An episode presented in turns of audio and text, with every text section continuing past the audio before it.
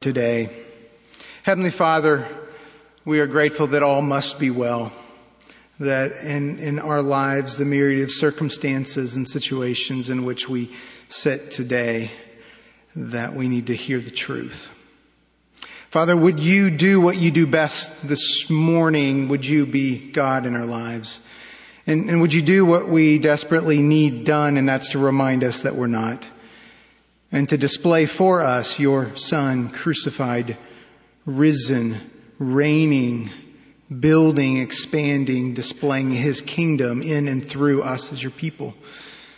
We need you to give us a picture, the, the vision for that, the strength to do that. We need each other to, to help reinforce these things that the world doesn't understand and fights against. And would you take our hearts and and turn them and make them pliable and make their disposition amenable to you this morning. And so give us ears to hear, hearts to respond. In Jesus' name we pray. Amen. If you would open your Bibles to uh, 1 Corinthians, 2 Corinthians chapter 2 this morning. Um, 2 Corinthians chapter 2. I'm going to look at this, this passage. I have one week here to, to fill in before Bill gets back. And, you know, it's how do you pick one exact passage, but this one I'll explain a little bit about it, but this is a great picture, a great motivation for living out the gospel, a great picture for us as we think about being God's people and living that out in the world around us. This gives us some images that are helpful, that are encouraging to kind of build a reality, a, a picture, a vision that we need to see day in and day out, even as we hear the news reports, as we look at our own lives and our own hearts. So, 2 Corinthians chapter 2, verses 12 through 17. This is God's word. When I came to Troas to preach the gospel of Christ, even though a door was opened for me in the Lord, my spirit was not at rest because I did not find my brother Titus there. So I took leave of them and went on to Macedonia. But thanks be to God who in Christ always leads us in triumphal procession and through us spreads the fragrance of the knowledge of Him everywhere. For we are the aroma of Christ to God among those who are being saved and among those who are perishing. To one, a fragrance from death to death. To the other, a fragrance from life to life. Who is sufficient for these things? For we are not like so many peddlers of God's word, but as men of sincerity, as commissioned by God in the sight of God, we speak in Christ. I'm not sure why, but on Christmas Day this last year, I found myself reminiscing on a, a summer I spent in, in Budapest, Hungary, uh, in 1988, just a, a couple of years ago when I was a, a younger man. And uh, for some reason, I decided to pull all my photos out from my summer there. I was on staff, or I was on a project with Campus Crusade, and was a missions project. And the the summer's goal and aim was to meet people and share the gospel with them. And so I pulled my photos out and was boring my family with them, but I was really enjoying going through them. And, and I came across a, a, number of photos, photos of individuals we met and people we saw, and of course the team and the surroundings. But one particular photo that, that, that I remembered taking and pulling out is this photo right here. Can you, can you see that? Uh, we don't do overhead things or projection. I show you, but it's really simple. It's a picture of my desk, a desk in the little apartment that we were staying in for that summer in Budapest. And on it is a number of things, and they're they're different kind of artifacts, as it were, of that summer that kind of marked that summer for me. Very crucial things that are here. Uh, one is a journal, and at the top of the journal is a title that says War Stories, as we're writing down, taking notes of what had happened and what God had done throughout the summer as we were there. I have a book that's there, The Pursuit of God by A.W. Tozer that was a part of my reading for the summer. Uh, I, I see a cup of tea.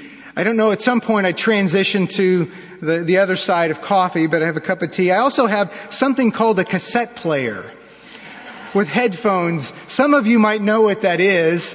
Others of you might not know what that is, but there's a cassette player and a cassette.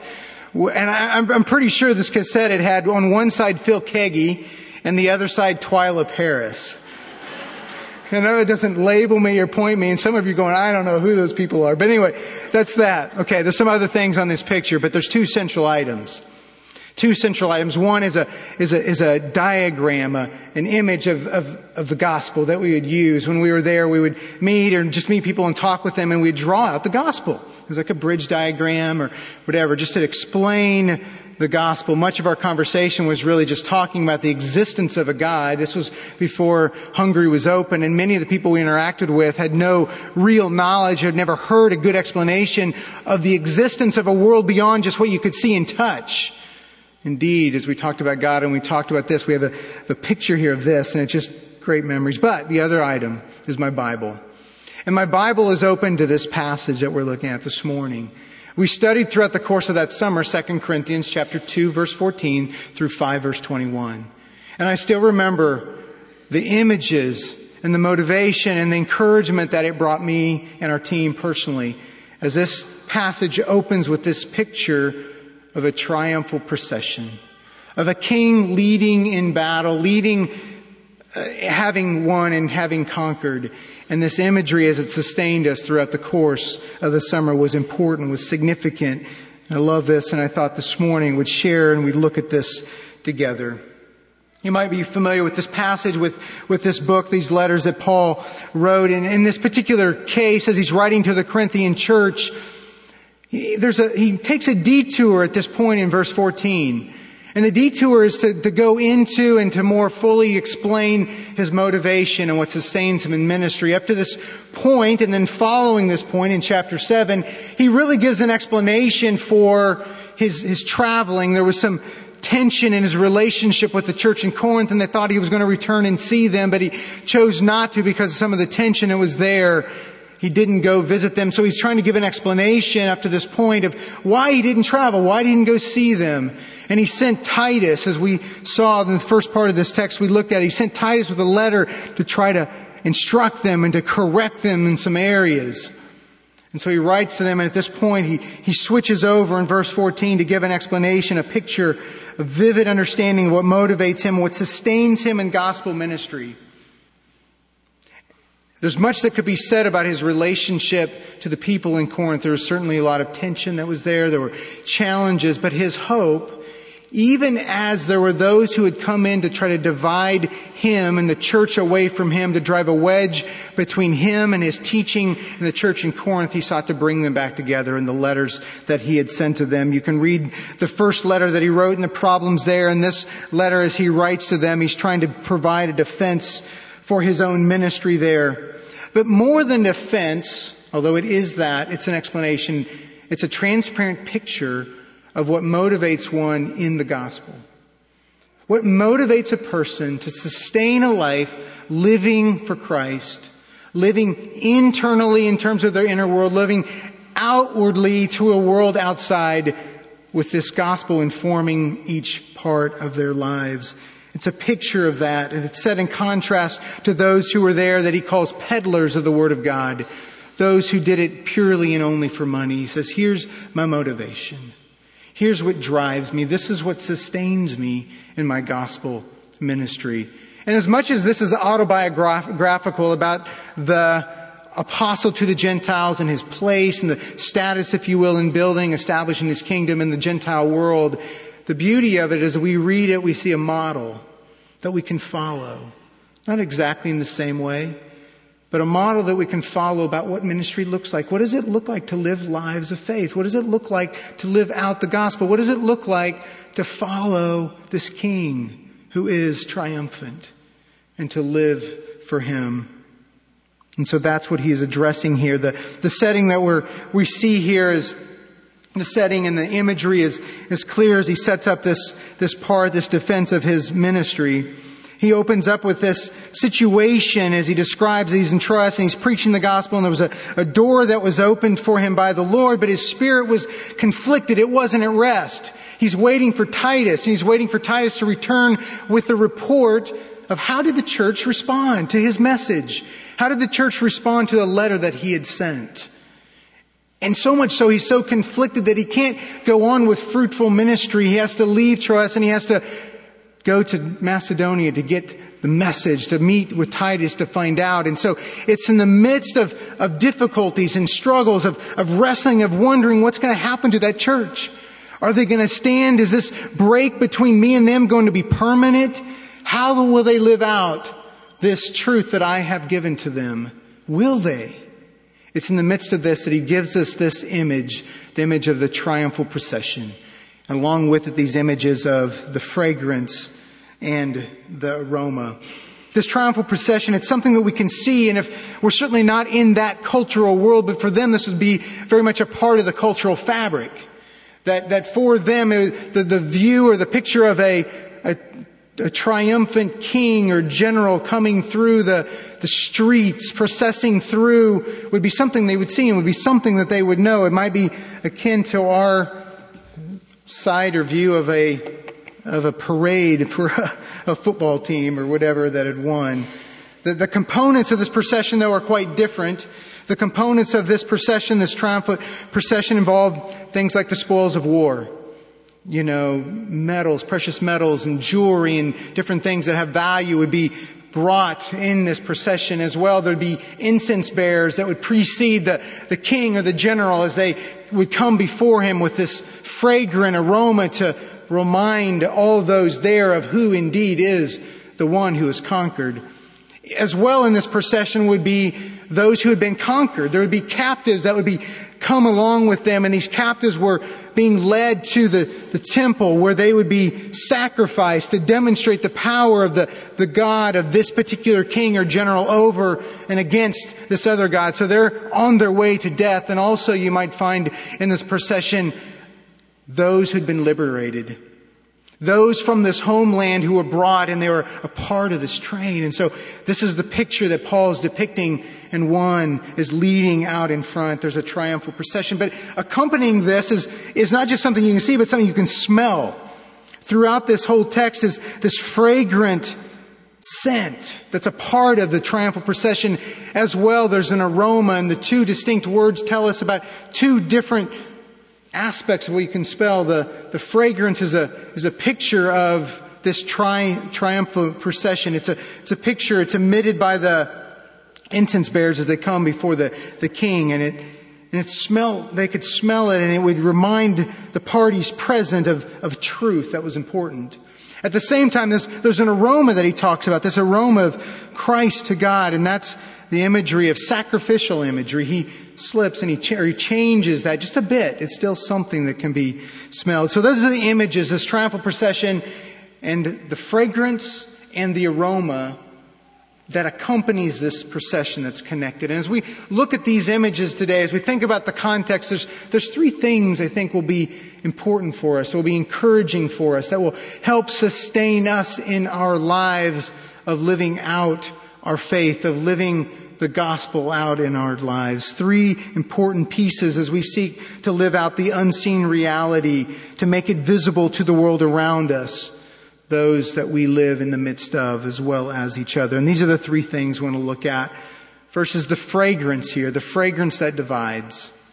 Secondly, the aroma that points. And thirdly, the king that leads. The fragrance that divides, the aroma that points, and the king that leads. The imagery here is strong and, and this imagery of smell, the fragrance that's there. This victory procession, as I mentioned, they would, these incense bearers would bring with them this incense and it would send a clear message to those who are there. You think about the senses that God has given to us to take in the truth. Our, our eyes tell us things, our ears tell us things. In this case, our, our senses tell us things. My wife was just telling about a flower that she was just drawn to purchase and it was beautiful, but it was the smell that drew her into purchasing it. Our, our smells tell us something about the surroundings in which we live and tells us something about the environment that we are in. This last week I was on a run and in the middle of the run, I, I came into this a setting where there must have been a lot of, of, flowers because all of a sudden I was just kind of hit by this, this, this wave of just kind of the scent of these flowers and it told me something that, that we're in spring. It told me something about the world in which, well, oh, it's springtime. Oh yeah. But I kept running and another setting I found myself in was, was right by some water and there was something dead there because my senses told me there's something dead. And so I had this contrast between something that's alive and vibrant and something that was dead. In both of those, it told me something about my surroundings that were there The fragrance does that. In this case, this fragrance sends a singular message. The message is this, the king is conquered. It's a message that says the king is in charge. He is taking care of his enemies. His power and might are depicted in this processional and the incense declares this truth clearly to all of the senses, what could be seen and what could be smelled. However, this message, though singular in its meaning, will be received differently depending on who's getting it.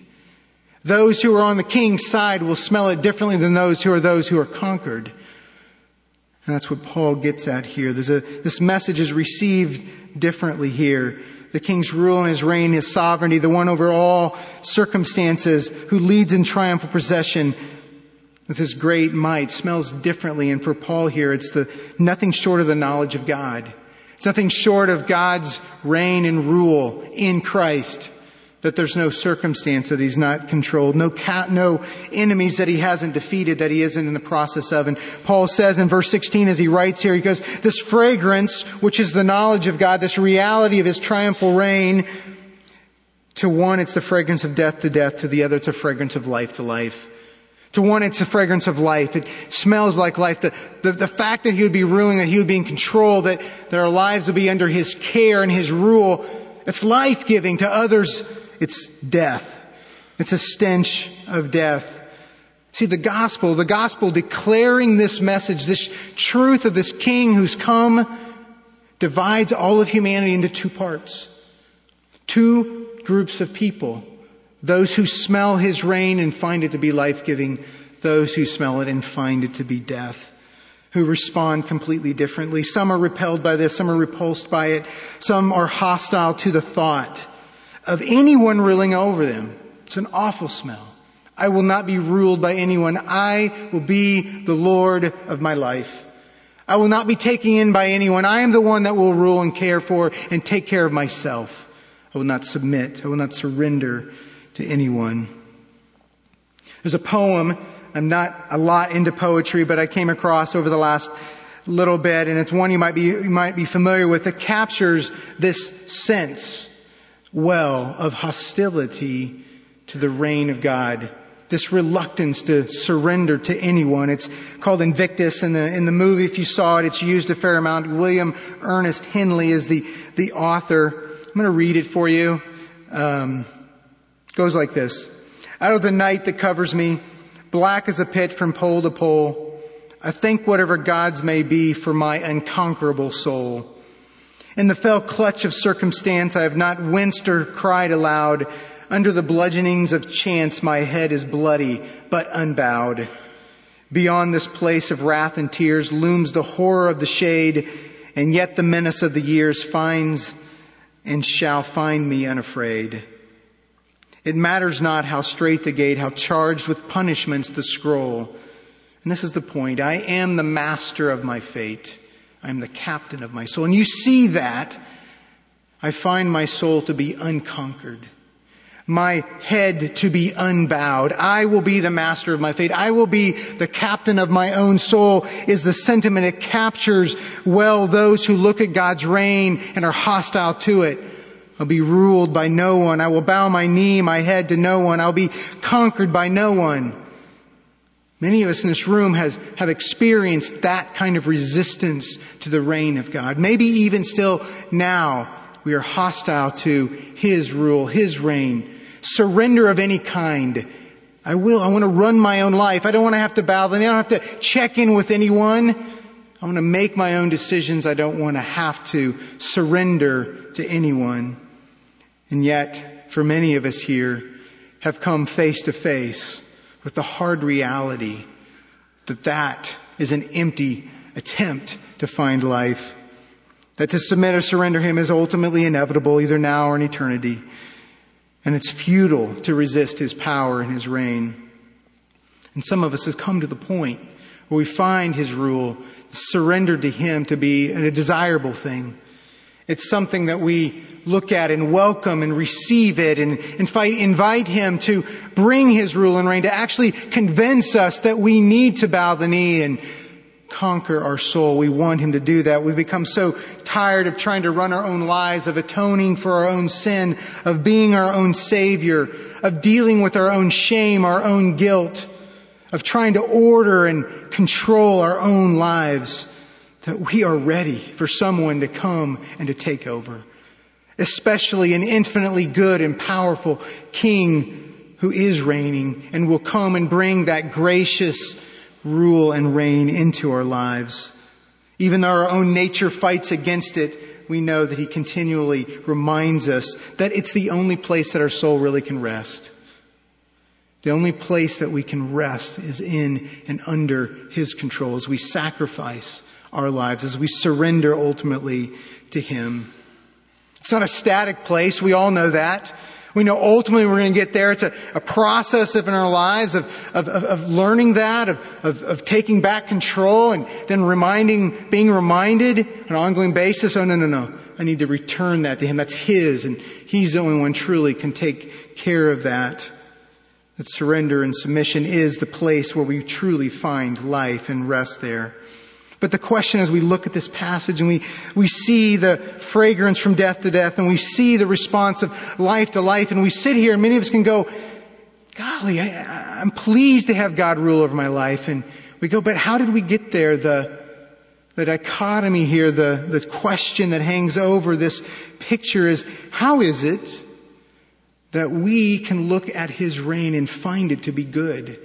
How is it that we can smell it and find it to be life-giving and not of death.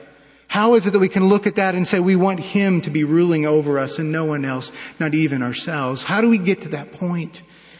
Now, the answer to that question is much larger, but it's an important one for us because as we find ourselves there, we need to realize we didn't get ourselves there.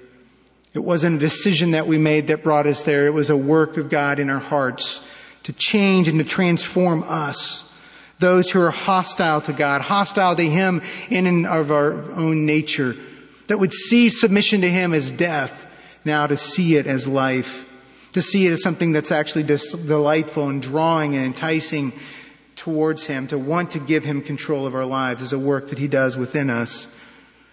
For those of us who find that triumph, this life-giving life, as you find your heart disposed to see that as a good thing, as you find your mind enjoying the thoughts of God and His rule and reign, as you find that you want to live more and more in that way, give thanks to Him.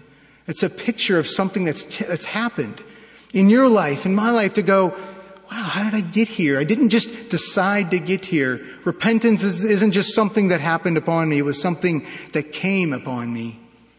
It was a kind of faculty that I'm inclined to have sight to see, something to smell. Faculties here were activated to be able to truly smell the delight here, the beauty of Christ and His rule and reign. Our minds illuminated and opened to be able to see, and we can't claim credit for that. It's a fundamental reality that God comes and He breaks in upon those who are going to smell this and say, I want this. It's something that must happen within us. Augustine wrote, as the eyes depend upon light to be able to see anything, so there can be no knowledge of anything prior to our light of divine revelation. God must break in and reveal the beauty and the fragrance of Christ, of His reign in our lives. Paul goes on to talk about those who are, are dying later on in, in chapter 4 of verse 3 he writes that even if our gospel is veiled, it's veiled to those who are perishing. In their case, the God of this world has blinded the minds of the unbelievers so they can't see the light of the gospel, the glory of Christ.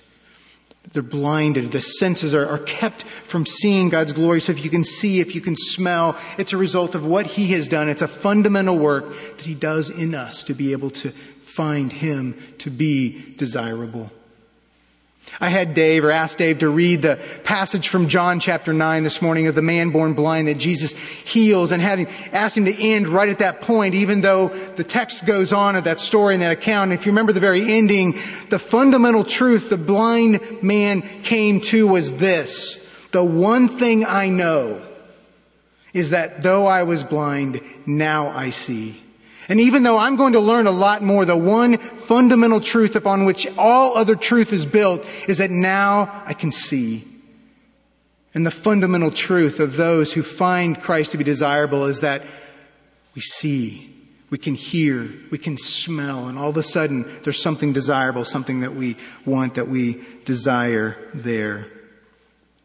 And as we see that this, this um, smell actually draws us, it provides a place of rest for our hearts to know that the fragrance of His rule and reign in our lives is actually a place that we can rest. We can turn our lives over to Him and know that He is the one who will, who's in control. It reminds us of the environment which we're in. So the fragrance divides between two parts. We find ourselves hostile. We look to Him for the change of heart. If we find ourselves to be desiring Him, we thank Him and we continue to pursue that. The second point as we look at the imagery here is this aroma. Because Paul shifts the imagery here. It's an aroma that points. The fragrance does divide, but the aroma here point, the, the aroma points to the nature of the ministry, of gospel ministry. In verse 15, Paul shifts things here. He shifts the, the word from fragrance to aroma. For we are the aroma of Christ to God among those who are being saved and those who are perishing. It's a, it's a, it's a word shift. The Greek, it's different from fragrance to aroma. But here the imagery, as I mentioned before, it's different. It's not the, the processional with the incense. Now we have sacrificial imagery. It's the same kind of language in the Old Testament when a sacrifice would be offered and there would be a pleasing aroma to God in and through the sacrifice. It's the same picture that Paul says that we are the aroma, for we are the aroma of Christ to God. This describes the very nature of the ministry of Jesus, that he was the aroma of sacrifice. And Paul is saying that now we are the aroma in and through our sacrifice, which follows after Christ. Follows his model of laying our lives down as he did.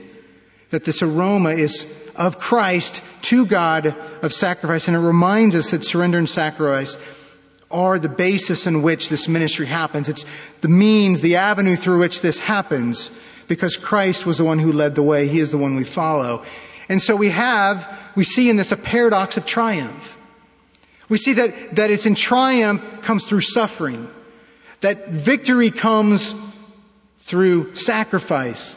That power and strength come through weakness. And this is the picture that Paul is giving of gospel ministry, of living it out. That this triumph comes as we lay our lives down as Christ did following after him. And he clears the way. He sets the model for us. You see, it's interesting as you read through the book, this letter, that one of the accusations that, that the, the, those in Corinth had against him and certainly the, the other teachers that came in was that, wow, you know, you're the, the apostle of the Gentiles. You have a pretty significant status. But what, I, what we don't understand is why it is that you're so susceptible to hardships. Why is it that you're always finding a way to get in trouble? Why is it that you're always getting beaten or having difficulties or being shipwrecked or being this or that? Why, why is that if you really have this status? And so Paul could have pulled away from that and, you know, emphasized other things, but in this letter, what he does, instead of hiding or kind of trying to minimize his hardships, he actually puts his hardships front and center before them. And he says, my hardships, my difficulties, the suffering that I've experienced, which demonstrates my surrender to this king, are marks of authenticity. They mark me as a true follower, a true one commissioned by him in and through my sacrifice. And we see that picture of our lives that it's marked by that, the way it's seen, it's authenticated in and through difficulties. That the Christian life, we shouldn't be surprised, is full of them as we follow Christ. That's there. And, and, and essentially what Paul is saying here is this aroma of Christ to God that as Christ looks at us, he smells his son.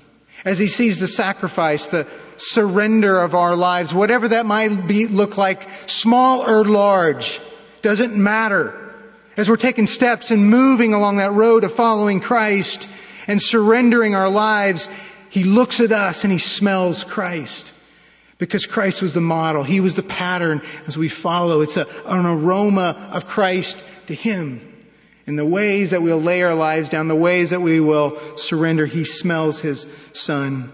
And it reminds us of the essence of gospel ministry is this, that it's sacrificial. Can't be anything but because Christ set the model. You might remember on Paul's missionary journey, his first journey as he made his way through Antioch, Iconium, and Lystra and, and Derbe, and he makes his way back through, and he's, he's strengthening the churches. He's given them encouragement, and it says that he strengthened them like this with this message, through many tribulations we must enter the kingdom of God. That the very nature of the Christian life, of the very nature of, of living under this king's rule is tribulation, it's difficulties, it's challenges that are there, and we need to be reminded that this, this aroma points up to God. It reminds us the nature of this gospel ministry. But he goes on to say this aroma is among those who are perishing and those who are being saved. That the, the setting in which we live this out is in a context with people, these two different destinies. Those who are being saved and those who are perishing. Two different places and reminds us of the truth that our lives matter how we live matters most to God, but then in the context of others, it is an aroma that's seated in, the, in among those around us. That the way we live and the way we suffer and the way we love and the way that we struggle and the way that we live and the way that we give and the way we sacrifice and the way we surrender, whatever that might look like, is a picture of this aroma of Christ. It's a picture to those around us, of those who are being saved and those who are perishing. This great aroma also reminds us of this, that, that, that our role is clear as we look at this. There's, there's a great distinction here, a kind of freedom that comes. It's critical for us to get as we look at this. It's among, it's to God, it's among others, and it helps us get our role in this whole process of living out the gospel. It's toward God, and He sees whatever we bring to the table, whether anybody else does or not, and He sees and smells His Son as we do that, but it doesn't end there in the midst of living out among those with one of two different destinies, this is what happens. They get a whiff, if you will, of our lives. Some ways it's good and it reinforces their destiny. It moves them along that course to being saved or to death. To those who are being saved or those who are perishing. They taste, they see that. You see, God has ordained that our ministry, our role is just that. It's not to save. It's not to condemn. It's to simply live out. In the presence of Him, representing His Son, laying our lives down insofar as we need to, as we can, as we're able, in our growth and our maturity, in the circumstances that come, as we lay that down and to put Him on display. That it's not to save or to condemn, but it's to demonstrate Him to a world around us. Among those who are being saved and those who are perishing, that brings great freedom for us. To know there's one audience that really matters. And those around me, I know that God will use my life in some way. That's the promise of this passage. It's, it's just an indicative statement that we are the aroma to these groups. So the aroma which is the sacrifice of our lives in following Christ, points towards God, points to those around us. And it compels us, and it gives us great freedom. So the fragrance that divides gives us a kind of place to rest as He's trained, transformed us. This aroma reminds us that we're in the, it's in the context of those, we live that out, and it compels us. Now we want to final, get the final piece here of this. It's the King. See, front and center here of this message. We can talk about the fragrance and aroma, but those come out from the central character, the central controlling theme and image is the king that leads. The king here leads in triumphal procession. He leads everywhere and always. It says that he leads always and he spreads everywhere this fragrance of the knowledge of him. It's a king who leads in triumph. Now I mentioned the triumphal procession earlier and some of the, the aspects of that procession. What's interesting the more I've studied and looked at this passage is that the questions oftentimes is asked, where does Paul see himself in this procession? And, and, there's different kind of opinions on where does Paul see himself. And some will say, well, Paul certainly sees himself as a captive on his way to death. That, that's a good explanation. But there's, but there's, there's others as well that, that bear repeating as well. he might very well see himself as a captive. He also, we see in this train, in this procession, there are are those who have been liberated the, from the home country. So they're, they're, they're coming back from being enslaved and they're a part of this procession being liberated. And that's, that makes sense too. And there's another group that say, well, no, no, no, it's not the captive or the liberated slave. It's actually the incense bearer. That he's the one that's in front bearing the incense for the king and declaring who he is. You go, well, that makes sense as well. And so there's a variety of ways to see where Paul sees himself in this procession. I wish I knew exactly which one it was, but it, I'm going to do the political thing and say all seem pretty good to me. But the one clear piece of this that no one argues with, and that's who's the king. Who's in charge? Who is the triumphal king? Is God. We might find ourselves in different places in that procession, but there's no one that replaces his role, the one who leads always in triumph that's there and spreads everywhere the fragrance. And this is the, the picture I want us to get around, our hands around, our heads around to, to smell and to see it, that he always leads and that he everywhere spreads this truth. Because the implications of this for us are huge. They are significant that, that we see this picture for us in and out of the circumstances of our lives, in and throughout the contours of history of the church and the cultural shifts and changes that are there. We need to capture this because for Paul, it, it held him, kept him fast, knowing this picture that Christ was triumphant. And no no matter what circumstances look like, he is nonetheless there. Many different trials that Paul underwent. Certainly the one here and as he is wrestling with what's going to the outcome of the church in Corinth. As he's waiting in trust, does he go? Does he continue with this ministry there? Or does he go meet Titus in Macedonia? What should I do? What's the outcome of this church going to be like? You can follow him or go, go back in his story and you find him beaten and left for dead in Lystra. And you go, is Christ really leading in triumph there? You can go forward in the, in the book of Acts and you find him for two years in, in uh, Caesarea Philippi in jail. Because the governor couldn't figure out what to do with him. There he sits in jail and you go, really? God's leading in triumph there while you sit in jail and you get to the end of Acts and there he is sitting for two years under house arrest. Really? He's leading in triumph even there? And for Paul, it was significant to see this transcendent truth and that it would mark his life no matter if he's getting beaten, no matter if people were responding to the gospel, no matter if he had much or he had little or he was shipwrecked or whatever he might find himself. To see this picture was always ubiquitously true to him. And as we consider our own lives in the church today, it's important for us. The church in America, if you've read much, the, the question is, will the next generation get the gospel? What will the millennials do? Will they receive it? How will they live it out? Will it be passed on in the West? What will happen to the church there? We look at the, the fabric of our culture changing in radical kinds of ways at a speed that we could have never imagined. The moral fabric literally kind of disintegrating beneath our feet. We wonder what's going to happen there in the midst of that. Moral failure after moral failure in the church. Statistics in the church that don't look any different than outside the church. And we ask the question, really? Are you leading in triumph even in the midst of these realities, these truths that we see with our own eyes? We look at the church in the Middle East or in Northern Africa and the persecution, the targeting that they're receiving as they experience the affliction and the persecution in ways that we can't even imagine. And not to mention all those things, but beyond that, we look at our own lives, our own sin, our own failure, and we go, really? You're leading in triumph in my life? Are you really king? And I wonder at times if it's true. I look at my own head that refuses to bow. My own soul that refuses sometimes to be conquered by him. It's so resistant my own heart that's so hardened at times. And I go, are you really leading me? And he says, yes, I am in charge. I am leading in triumphal procession.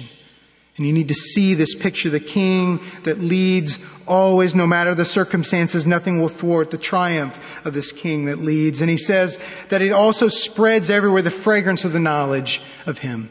Always leads, spreads everywhere. I love this picture of spreading this. It really, it literally means to make, make visible that which is invisible. It means to, to spread it out in such a way to go, okay, there it is. I can see it now to take that which is invisible and to make it visible, to manifest the reality of this rule and reign. If you think about this fact that he is spreading the knowledge, the fragrance of the knowledge of him through us, and you connect that with the theme of sacrifice and surrender, you realize that how is his reign, how is his gracious rule seen? How is it spread? How is it manifest? Through the challenges of our lives the sacrifices of our lives, the surrender that we bring and, and offer to Him that's a pleasing aroma in Him. That's in submission to Him. That's the picture. That's how we're making visible His rule and reign.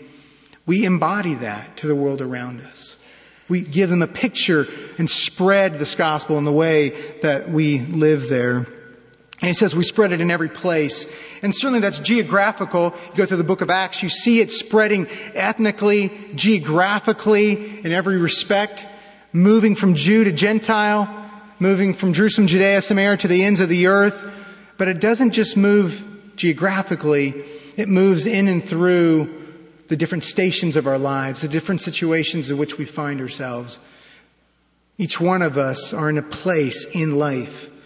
It's not physical or geographical. It's, there's a, there's a real station that we are in. And in that place, His rule and His reign is being spread in and through the circumstance that we find ourselves.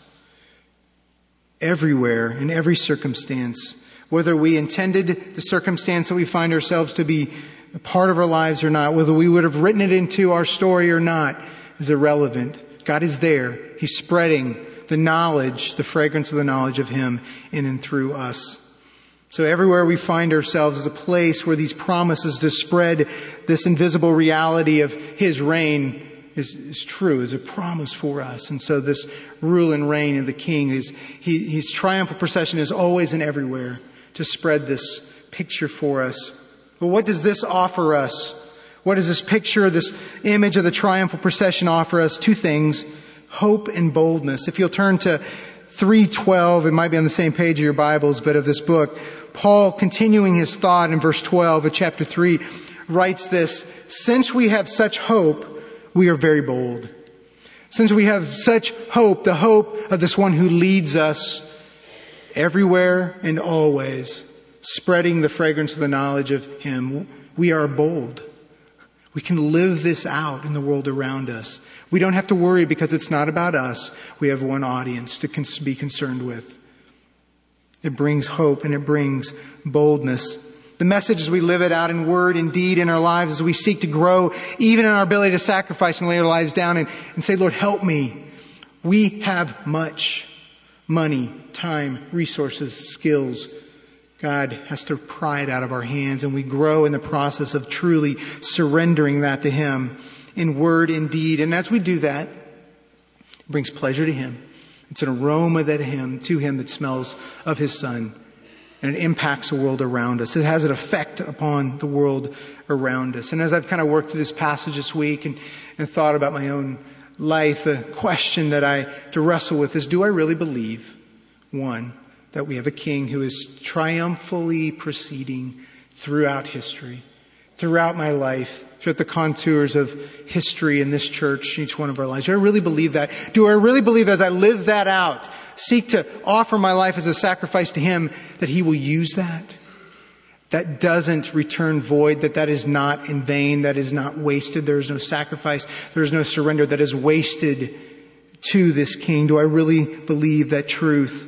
And, and, and in addition to that, do I really believe that there are people around me, around us, who are waiting for that message, who are sick and tired of trying to make their lives work, of sick and tired of their unconquerable soul, sick and tired of trying to find life in places where there is no life, such that they are ready for a message of one who will come in and offer life to them, who will take over their lives and demonstrate truly what it means to be alive. Do we really believe that? Well, I confess my own unbelief. I confess that somehow, even though I've heard story after story and in my own life has bore that out, I don't believe that others really will, are looking for that. They're waiting for that. Maybe not immediately, but over the course of time will find that message to be as well sweet, enjoyable, delightful, welcoming, irresistible to them. I find that my own life, I can confess that I just, there's times I just don't care or that I'm afraid of what others might think, afraid of my own failure that's there. But I need eyes to see. We all need eyes to see. What would that look like? What would that look like for us to, as we live in the sacrifice, for Him to use me, to use us, to use His people who have been conquered, who are now this aroma to a world around them, as He leads I'd love to say, uh, back to my Hungary story in, in, um, in Budapest, that summer in 1988, I, I was thinking, I was looking at pictures of individuals. I know of, I know of nothing that's happened since then. I don't, I would love to be able to tell you a story that now this person's a, you know, the head of this church or, or that church or this or that. I don't know anything of what happened. I was going to try to make something up. I can't even make something up because I don't know. I don't know what happened as a result of those six weeks of talking with people about the gospel and just even helping give a foundation to the, the basis of why you'd believe in a God and why the material world isn't all that there is and that this man, Jesus, that came to die for their sin. But the beauty of that, I don't have to make that stuff. Up. We know that God is at work there. The beauty is I look at this picture, as I look at this account, there's a confidence we can have, that I can have, that this aroma was spread, that it was a fragrance of death to death and life to life, that it was, this aroma first and foremost was a pleasing smell to God as Christ, as a, as a part of investing that summer. But it was among those who were being saved and among those who were perishing. And that message in that time was a, a part of ushering, reinforcing that message in the lives of those who were there. We have great hope that as we live that out, this King leads us and there will be an impact of our lives to Him as well as to those around us. Let's pray. Heavenly Father, thank you that you have led us so well. Thanks for this picture of the triumphant King. Help make visible to us, even in the lives of others, that you do rule and reign. Father, would you enable us to, to live this out? That our lives would be a fragrant offering to you and to others around us. Give us eyes to see the needs that are there. Give us boldness. Give us courage. Give us hope that, that a hope such that we can't help but talk and communicate in word and deed to those around us. And we pray that you would be glorified. We pray that this gospel would be spread, that others would come to know and to find this fragrance to be a delightful, desirable fragrance of you. Do that in our lives. We need you to do that because we can't do it on our own, we confess.